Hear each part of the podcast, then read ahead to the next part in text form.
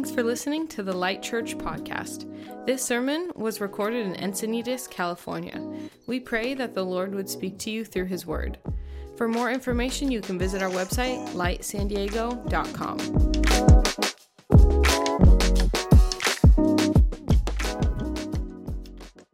What's up, everyone? Hey, guys, my name's Stevy. I am uh, a pastor at Light Church. Um, I more located in the Encinitas location, but we're one big family. And so this morning, uh, we got to borrow Caitlin up in Encinitas, and I got to come down. And so I'm excited to be able to teach and open up the text today. We're in the same series. So we've been doing this um, together in the Lent series. We've been walking through this idea of the garden.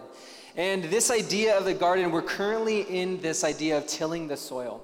Is this okay? Or is you guys? Okay, we're good. Um, this idea of tilling the soil. And so that's what I'm going to be diving into today, continuing on our series of tilling the soil as we build up all the way until Easter.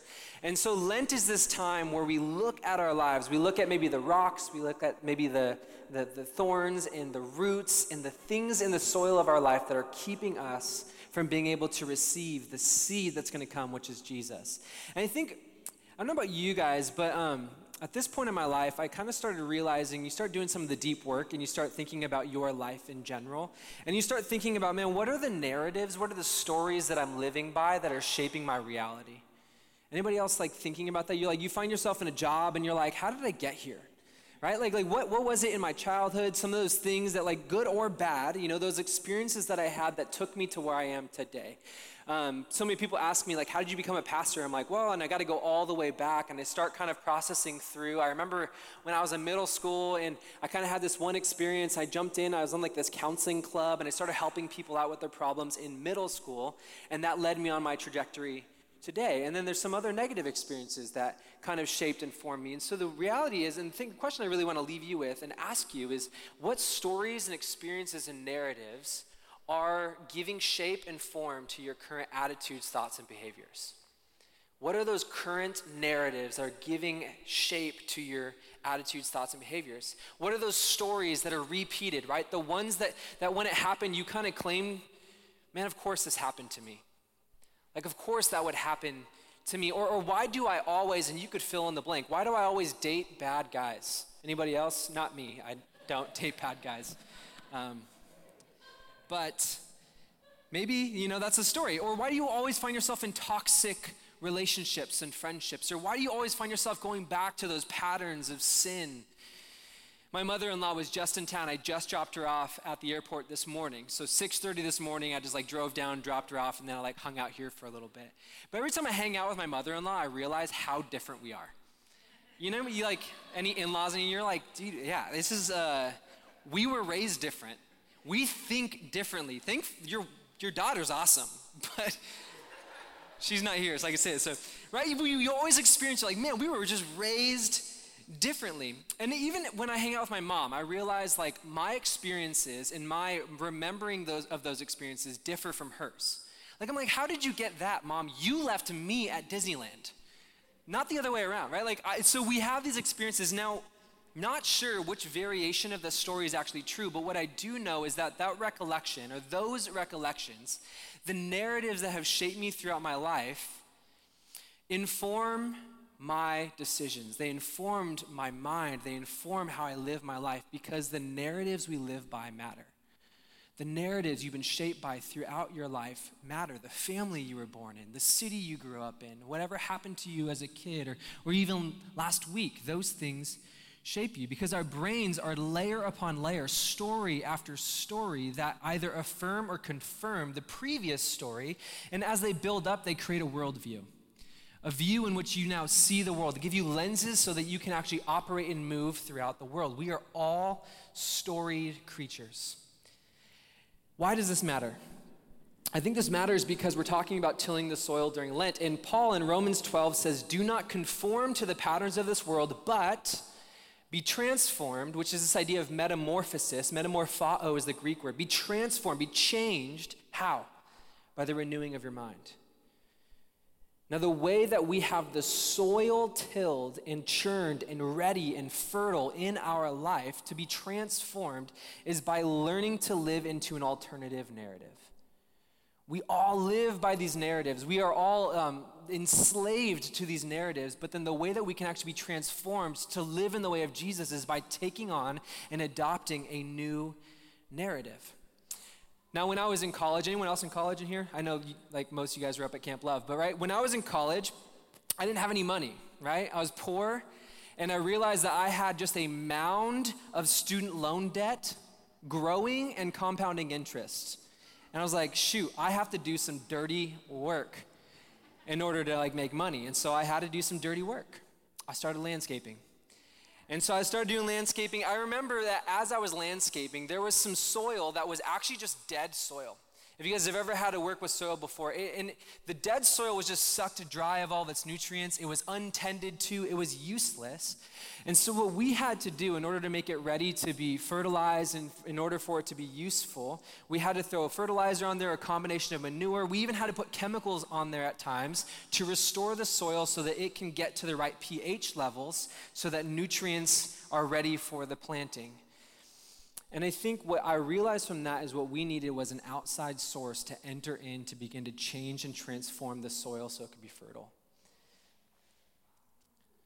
And like that soil, we have become rocky, we have become weedy, we have become soil that is dead soil. We've been overused, we've been abused, we've been not nourished, we've been not well watered, we've been pulled dry of its value. We've been living into narratives that we have believed over and over again that told us that we're not worthy, that we're not enough. We've been used and abused, and we've been brought to be dead soil. And so maybe, just like the soil that needs extra nourishment, extra fertilizer, maybe even some chemicals, we need an outside source to come and bring us back to life. This is actually what the Bible does. So if you've ever been wondering, like, like why do I read the Bible? Why do I keep reading this? Because this is the new narrative that we can now shape and transform our life by.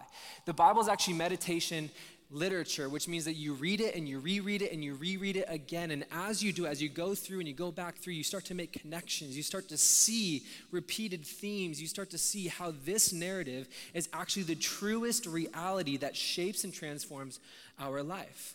And so, the narrative pattern that we're going to look at today to shape our lives by is how God takes us through the water of slavery and sin and death and out into worship, out into new life. So, let's just start at the beginning, right where the Bible starts off, right? So, if you guys are familiar with the Bible, the Bible starts off with God creating. And he created the heavens and the earth. And it says that the earth was formless and empty. The word in Hebrew is tohu vavohu, which literally means wild and waste. And so it says that the Spirit of God was hovering over the waters, over the chaotic, wild, and waste waters. The Spirit of God was just hovering. So this is the scene. You have the Spirit just hovering over chaos waters. And so everything from here on out, whenever you see water throughout the Bible, it's going to represent uncreation. It's going to represent things without order or design or beauty. It's the image of death. And so when you see waters throughout the Bible, you're typically seeing the image of death, alluding back to this moment right here where the Spirit of God is hovering over the chaos waters. And then what happens is God speaks. He speaks over the chaos waters. He's taming the chaos waters and he brings a life into death. He brings order into chaos. This is what God does. And so the act of creating is chaos taming. And he, he brings form and he fills the formless and the empty and it says this because he, he's creating and he's, he's chaos taming, and it makes its culmination in the creation of humans. Genesis 1:26. This is what we were created to be. Then God said, Let us make mankind in our image and our likeness so that they may rule. You rule. I feel like we used to say that all the time as kids, and we are like, we didn't realize we were saying something very deeply, profoundly biblical. Like, you rule. And rule in the Hebrew is the word radah, radah. And that Hebrew word, one scholar uh, defines it as to actively partner with God in taking the world forward. So when you were created to rule, you ruling is you were created to actively partner with God in taking the world forward. It can also be translated rule or reign or have dominion. This is royalty language. And so in the ancient Near East, the idea of an image of God was only given to like the Pharaoh. It was only given to the kings. They were the only ones that were able to hold the status of image of God. But then held up against that, the narrative of the Bible says you are all the image of God. Not just royalty, not just men, but women, different ethnicities, different backgrounds. Everybody is the image of God. Because if only the king is the image of God, guess who isn't? You. And if you're not the image of God and He is, then you are forced to be subhuman. You can be forced into slave labor and to do whatever Pharaoh and his rich friends' bidding wants. And so the Bible then makes this declaration no, Pharaoh isn't the image of God alone. We are all the image of God. You rule to bring God's kingdom forward. And then it continues to Genesis 2, verse 7. It says, Then the Lord God formed a man from the dust of the ground and breathed into his nostrils the breath of life. And the man became a living being. Now, the Lord God had planted a garden in the east in Eden, and there he put the man he had formed. Now, jump down to actually verse 15. It says, The Lord God took the man and put him in the Garden of Eden to work it and to take care of it.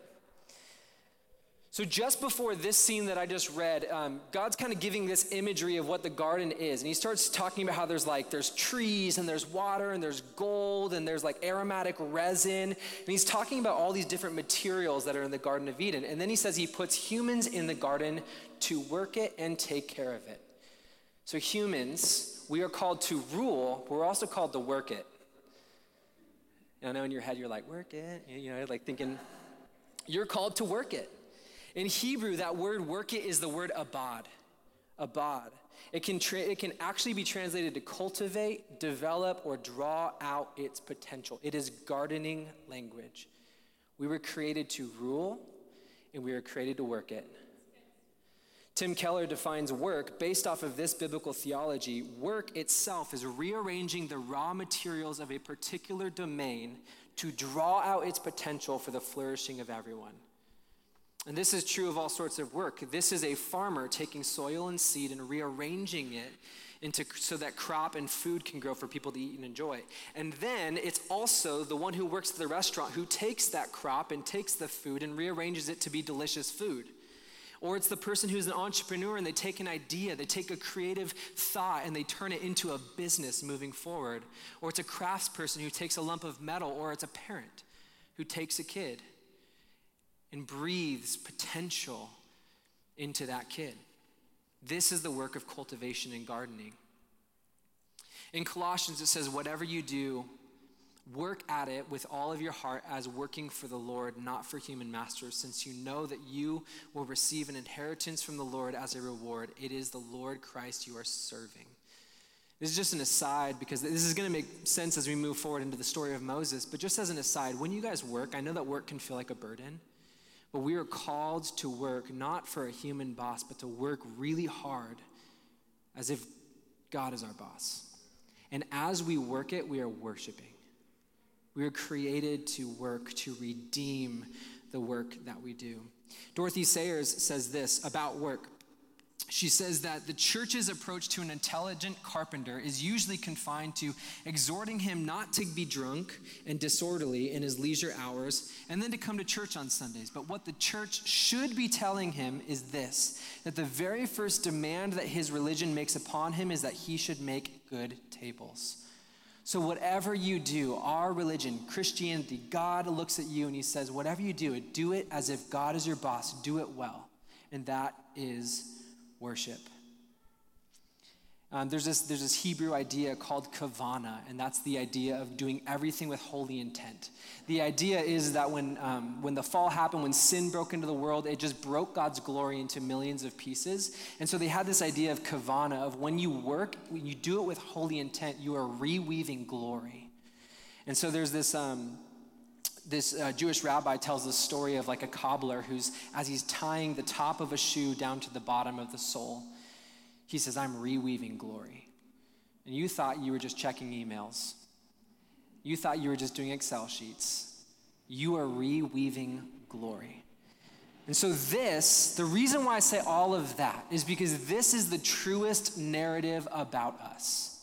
We live by all these alternative narratives. We live by all these other thoughts that say we're not good enough, we have to earn it, we have to do this in order to be worthy. And the truest narrative about us is that we were created to rule as image bearers of God, and we were called to work it, to cultivate, to garden, to weave glory into all things. We were called to worship. And now, with that, we're ready to pick up in Exodus. Exodus 1, verse 8.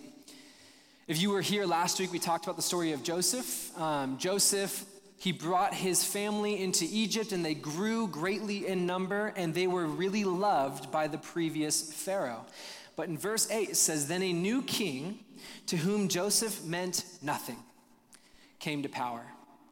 Look, he said to his people, the Israelites have become far too numerous for us. Come, we must deal shrewdly with them, or they will become even more numerous. And if war breaks out, we'll join our enemies, fight against us, and leave the country. So they put slave masters over them to oppress them with forced labor, and they built Pithom and Ramses as store cities for Pharaoh. But the more they were oppressed, the more they multiplied and spread. So the Egyptians came to dread the Israelites and worked them ruthlessly. They made their lives bitter with harsh labor in brick and mortar and with all kinds of work in the fields. And all their harsh labor, the Egyptians worked them ruthlessly. Go down to verse 22. It says, Then Pharaoh gave this order to all the people Every Hebrew boy that is born you must thrown into the Nile but every girl let live. What did I say about water in the very beginning? Every time you're seeing water, you're seeing this image of death. And so, as Pharaoh then says, throw them in the Nile, throw them in the water, throw them in chaos and decreation and death. And so, you have this, this scenario that's beginning to work out because I just said that we were created to rule and to work it. But where, where does Israel find themselves? Are they ruling and are they working it? They're being ruled and they're being worked. They're being ruled as far less than the status of image of God by a man who says he alone is the image of God. And they're being worked not to weave glory and cultivate a good and beautiful and just garden with God. They're being worked to bend their backs to build a kingdom of violence and injustice and inequality and hatred and evil. Do you see what the narrative is doing here? It's highlighting a story not of creation, but of decreation. We were created to work in this one direction, and we're seeing a narrative talk about a whole different direction a story of decreation and a story of chaos. And in this moment of decreation, in this story of chaos, Moses is born. Now, Moses is a famous figure throughout the Bible, and through a series of astonishing events, Moses um, is brought up and he, he's saved from the Nile rivers. He's, he's brought into Pharaoh's household, and then he grows up. He kills an Egyptian taskmaster. He flees to Midian, where he meets his wife, but ultimately, God reveals himself to Moses through the famous story of the burning bush. So, if you're familiar with church, but even if you're not familiar with church, many people know the story of the burning bush. It's like great in Veggie Tales, if you guys even know what that is. Um, but during that encounter with God, uh, Moses was commissioned to deliver the Israelite nation from Egypt oppression. And with the help of his brother Aaron, Moses confronts Pharaoh and he pleads for the Israelites' release. But this is what, this is what his plea was in, in Exodus 7 16. Tell him, this is God saying this, tell him the Lord, the God of the Hebrews, that's the Israelite nation, has sent me to tell you, let my people go so that they can worship me in the wilderness. Now, that word worship, I think you can see it right there. That word worship is the same word for work it. So, when we were created and we were created to rule and we were created to work it, to cultivate, to bring beauty and goodness, right here, what God is calling Moses to do is to tell Pharaoh, let my people go so they can go back to what they were created to do, which is to abad, to work it. What this means is to worship is to work it.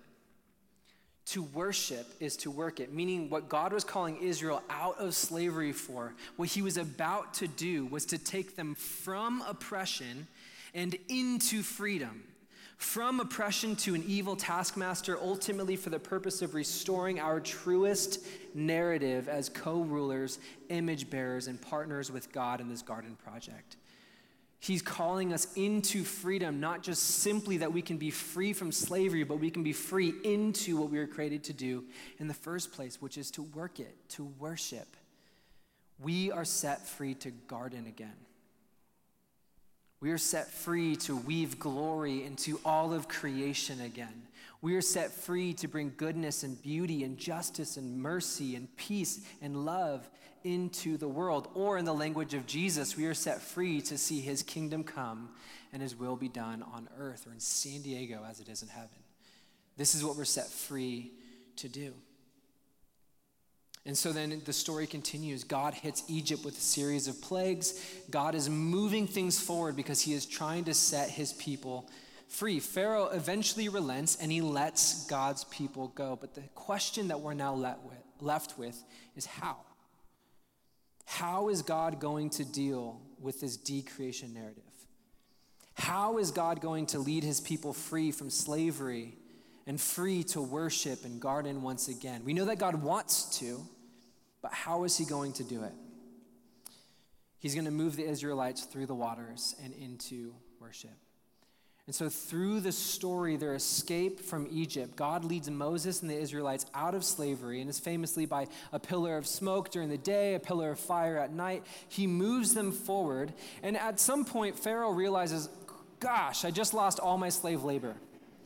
Who's gonna like massage my back and feed me grapes? Like, who's gonna build my storehouses? Who's gonna do all these things for me? I just let all my slaves go. And so he, he changes his mind and he starts to chase the Israelites down. God knew this was going to happen. And so now God brings them up with their back against the Red Sea, and it says that 600 chariots were pursuing them. Now, that's the ancient equivalent of tanks. And so you have a 600 tanks, Pharaoh and this like crazy army coming at the Israelites. Their back is up against the Red Sea. Now, remember, literally, they're at a dead end because water is representative of death. And so they're literally at a dead end. Their back is up against the Red Sea. Meanwhile, they have Egyptian tanks that are pursuing them. And you find this in Exodus 14. This is what Moses tells the people as they're looking at two impossible scenarios. Moses answered the people, Do not be afraid. Stand firm. You will see the deliverance of the Lord, the, the, the, the deliverance the Lord will bring you today. The Egyptians you see today, you will never see again. The Lord will fight for you. You need only to be still. The Lord said to Moses, Why are you crying out to me? Tell the Israelites to break camp. As for you, lift up your staff, stretch out your hand over the sea, and divide it so that the Israelites can go through the sea on dry ground. Verse 21. Then Moses stretched out his hand over the sea. The Lord drove the sea back with a powerful east wind all that night and turned the sea into dry land. So the waters were divided, and the Israelites went through the sea on dry ground, with the waters like a wall to them on their right and to their left. The story continues the Egyptians pursued the Israelites into the waters. God brings the waters down over the Egyptians. They end up dying. The enslaved nation of Israel is now set free, purchased by God because he parted the chaotic waters. And it's as God said it would be. They're set free to worship in the wilderness because this is what happens right after this. In Exodus 15:1, they begin to break out in a song of praise. They say, "The Lord is my strength and my song. He has become my salvation. This is my God, and I will praise him. My Father's God, and I will exalt him." What I want to highlight from this story and the theme, the narrative that we're going to see repeated over and over again is this that there are parallels. What's interesting is God's activity in this story, the story of Exodus, runs parallel to his story in, in the creation account. In the beginning, God's spirit, or his ruach, hovered over the watery chaos and decreation and death. In the Exodus story, God parts the waters by a strong east wind. The word is ruach and he separated out into land and sea, exactly what he did in the Genesis account. He gave Eden as a covenant land, and he gave that to humanity so that we can inhabit the fullness of God's promises and worship him. And in Exodus, the people of God are once again set free to inhabit the fullness of God's promises and worship him. Do you guys see? Scripture is intentionally establishing a pattern of salvation for us. And it's beautiful. This is the new narrative that we live by. God is creating a pattern of salvation for us. So just put this in your back pocket because we're going to talk about it again. But if this salvific character of God is meant to be the narrative that we pattern our lives around and put our trust in, the other pattern scripture is making really clear is just how stubborn the soil of our own hearts are. I mean, if you read the Old Testament and you read it again, you realize how annoying it is. Because not only is it just like hard to read, but sometimes you read it and you're like, these guys are just dumb. Like, why do they keep doing that over and over again? Literally, God just brought them out of Egypt, and now they're like questioning if God's gonna like protect them. And so you read this, and you're like, man, they're so stubborn. Just how easy do they forget? But just how easily do we go right back to that one thing that begins the cycle of reinforcing the false narratives that we live by? We forget. And we dip right back into that sin. We fail to trust God. And at the foot of the Red Sea, which is sure death, they can't swim across that. And facing 600 Egyptian tanks, which is also sure death, this is what they say Exodus 16. If only we had died by the Lord's hand in the land of Egypt when we sat by pots of meat and ate all the bread we wanted. You read that, you're supposed to laugh. Like, because it's just like, are you kidding me? You were enslaved and you're like, oh man, but the, the meat pots were so good. the bread, you know, Isola bakery bread, it was so good in Egypt, right? How easy is it for us that even though we have freedom, when times get tough, when things get scary, when times get hard, do we dip right back into that habituated pattern? Do we dip right back into those narratives that we used to believe about ourselves and we just start living them out again? we reach right back into that back pocket where our addiction is that we tried to kick, or we go back to that toxic cycle of relationships and we're just malnourished and we dry out and we get abused and overused, and the soil of our lives again becomes dead and enslaved. I think if we're all being brutally honest, we do this. We repeat, we repeat habituated patterns that we hate. We say things that we wish we would have never said. I think the only way that we can describe those patterns that, if we're all honest, we all experience is slavery. We experience those things and we feel like we just can't break free from them. We find ourselves in moments of slavery and we look back and we're like, yeah, but the meat pots were so good. The bre- remember the bread? It was just so good. Bishop T.D. Jakes says about this passage, he says, Get that taste out of your mouth.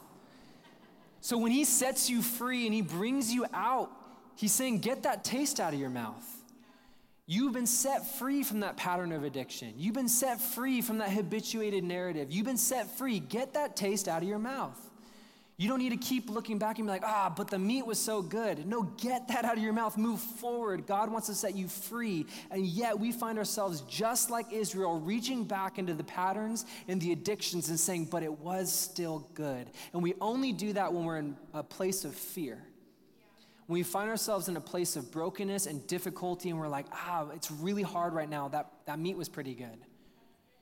Get that taste out of your mouth. See, if you notice, they're facing death towards the Red Sea, and they're facing death towards the 600 chariots, and they only have one choice death. Look, there's a cost of discipleship, of following Jesus through the waters. There's a cost of following God into, it's described in the New Testament as dying to yourself so you can become alive in Christ. The New Testament is just stealing this image. There's a cost of discipleship, it will cost you your life, but it moves you into a place of res- restoration and freedom and purpose. But notice there's also a cost to non discipleship. We can easily look back and say, but it was, it's easier over there. It's easier, maybe. You're still enslaved, you're still going to die, it's still a sure death.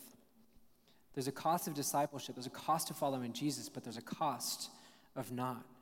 And so, with Bishop T.D. Jakes, get that taste out of your mouth. Let's move forward into the freedom that God has for us.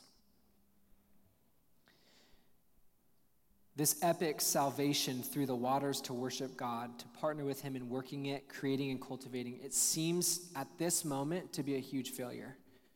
Because God brings them out miraculously through the Red Sea, out of Egypt. Eh, you feel like He'd be doing all of these things, and then you have Israel just grumbling and complaining and going back to their old patterns and their old ways. If you're familiar with the story, they just continually go back to their old ways. And so, what we're left with at the end of this, this five book segment, the book of Deuteronomy, at the very end of it, we're actually left with like a cliffhanger.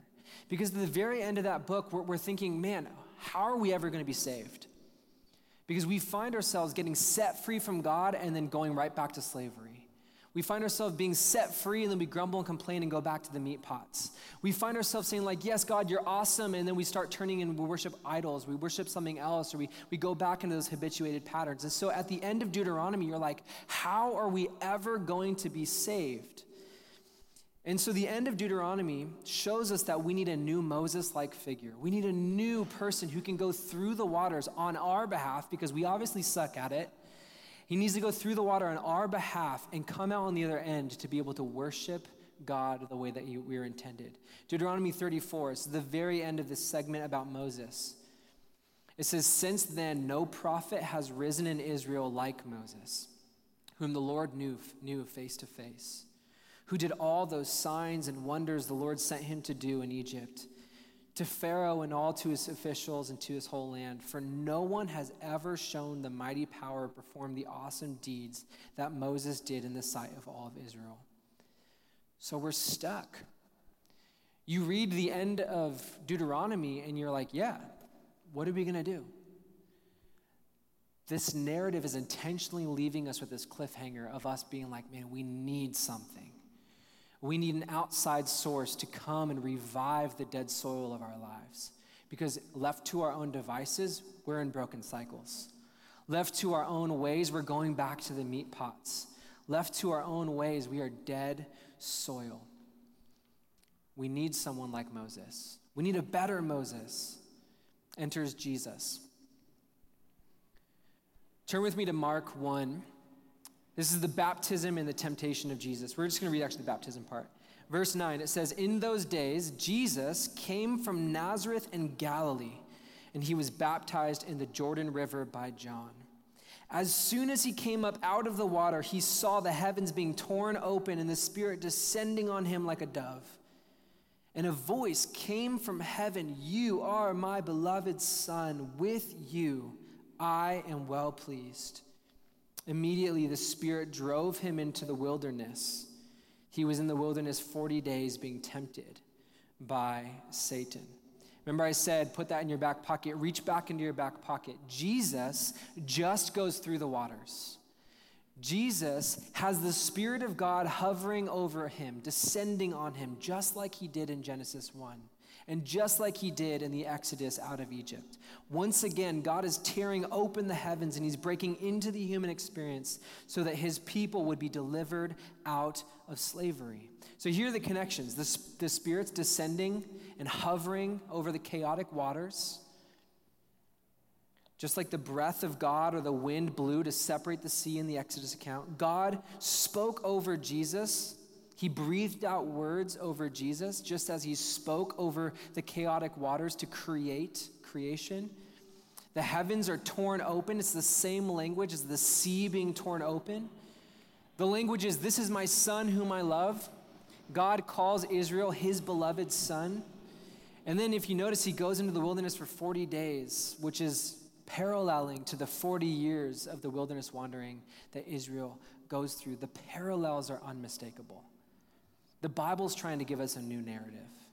The Bible is trying to have us understand there is a pattern that someone, someone who we now know is Jesus, needs to pass through the waters, the waters of death and chaos, and come out the other end to bring life and restoration so that we can rule and that we can work it with Him. This is creation and life out of decreation and death. This is what Jesus is doing. And we thought he was just getting baptized because he's a good Christian boy. He's retelling the story of creation. He's retelling the story of Israel, except he's fulfilling it. See, where Moses failed, Christ prevailed. Where creation went into disorder and chaos, he brings order and life. And this time, it isn't Moses saying to Pharaoh, Let my people go so that they can worship me. It is Jesus who's saying to the great oppressor, to Satan, sin, and death, Let my people go so that they can worship me. Jesus comes as the greater Adam, he comes as the greater Moses to set us free so that we can worship him. Tim Mackie from the Bible Project explains that this is to overcome the chaos that was first unleashed in the garden so that we can get to this, this beautiful passage in Revelation 21 that's pointing to the end of days. And it says this a new heaven and a new earth. For the first heaven and the first earth will pass away. And the sea, remember, chaos, decreation, and death will be no more a holy city, the new Jerusalem, will come down out of heaven from God, prepared like a bride adorned for her husband. And a loud voice from the throne will say, Look, God's dwelling is with humanity, and he will live with them. They will be his people, and God himself will be with them and will be their God. He will wipe away every tear from their eyes. Death will be no more. Grief, crying, and pain will be no more because the previous things have passed away the one seated on the throne says, Look, I am making everything new. See, Jesus' baptism is a promise. It's a foretaste of his ultimate death and resurrection, which brings the reality that I just read in Revelation that we, in this picture, we are restored to the image of God we get to rule with God again, and we are restored to work it with Him. Tim Mackie also says Christ is submerged under the waters of death and chaos, and then raised to life out of death and chaos. And He says, Let my people go so they can worship me. Jesus went through the waters of baptism, but ultimately through actual death and came out the other end to set us free so that we can worship God. I'm going to invite the worship team to come on up. I think the question that we're left with is what does this mean for us? Why does that matter? That's kind of cool that there's connections in the Bible between Genesis and Exodus and Jesus. I think the connection is that Jesus says to his disciples and to you and me, Come, follow me. Follow me. Follow me into the waters and out the other end into life and freedom. So when we follow Jesus, and ba- baptism is the symbol of that. We had baptisms last week down here. We have baptisms this week in Encinitas. Baptism is the symbol of that, identifying with Jesus. But like I said, the New Testament is just co-opting language from Exodus where it says that if you die to yourself, right, when you're backed up against the Red Sea and you only have the choice of death this way or death that way, what death are you going to choose? Death to self, which leads to life, or trying to grasp your own life, which ultimately leads to death? And the invitation is will you die to yourself and receive the life that Christ has for you? Notice what Jesus did for us. He did for us what we continually fail to do. He actually completed the narrative. We, when we're set free, we go back into the cycles. Jesus didn't go back into a habituated cycle. He didn't go to sin. He didn't choose a pattern or a different narrative. He chose the right narrative to live by. He brings life and order and freedom to dead and disordered desires and, and enslaved soil of our hearts. But notice that Jesus didn't just bring us freedom through the waters, so that we're no longer enslaved. He gave us freedom so that we can move in a direction of worship. It's not just freedom from slavery, it's freedom to worship. Yeah. I think sometimes we highlight that, man, I'm, I'm set free from like sin. True. But the reality is, is we're set free so that we can be stepping right back into our created order to rule to bring beauty and goodness, to image God in the world around us. And we're set free to work it, to weave glory into everything that we do. That means that because of Jesus, we can go into our everyday, ordinary lives with purpose. You can go into your nine to five or your four to seven if you work at Starbucks. You, you can go to your school and you can sit in your classroom. You can go to your family and you can raise your kid and you can do it differently because Jesus passed through the waters on your behalf. We can now be set free to worship, to weave glory into everything that we do, to create good culture to draw the potential out of everything around us, to garden and to create and bring beauty. Could you imagine if we were a church, if we were people set free, not from sin only, but set free to live as people who bring beauty and goodness and draw the potential of the raw world around us? Man, at, like San Diego would look different. San Diego would look more like the kingdom of God. And so he invites us to follow him. Romans 6 says this Since we have been united with Jesus in his death, we will also be raised to life as he was. We know that our old sinful selves were crucified with Christ so that sin might lose its power in our lives. We are no longer slaves to sin, to Pharaoh, to those habituated patterns. For when we died with Christ, when we passed through those waters with Christ, we were set free from the power of sin. We are set free to worship. And so, what we do is we, we grab hold of Jesus. And we grab hold of him, we say, what, what was true of you can be true of me. And so we say, Jesus, will you pass through those waters on my behalf? Will you give me your righteousness? And then we keep in step with the Spirit of God. Because the same spirit that held back the chaos and disorder in Genesis 1 is the same spirit that is holding back the chaos and disorder in your life. And so, would you guys pray with me as we dive into some worship? Holy Spirit, would you come? Would you come and, in the same way that you breathed over the chaotic waters, the disorder, the uncreation of Genesis and of Exodus and at Jesus' baptism, would you do that in our lives?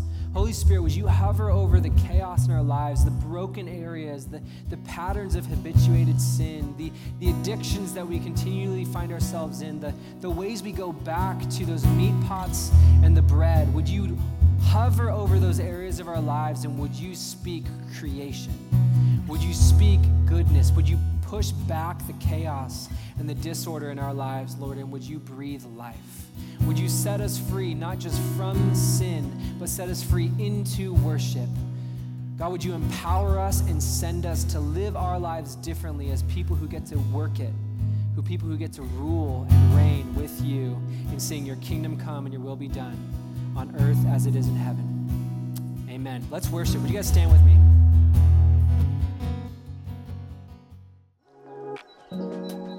Thanks for listening to the Light Church podcast.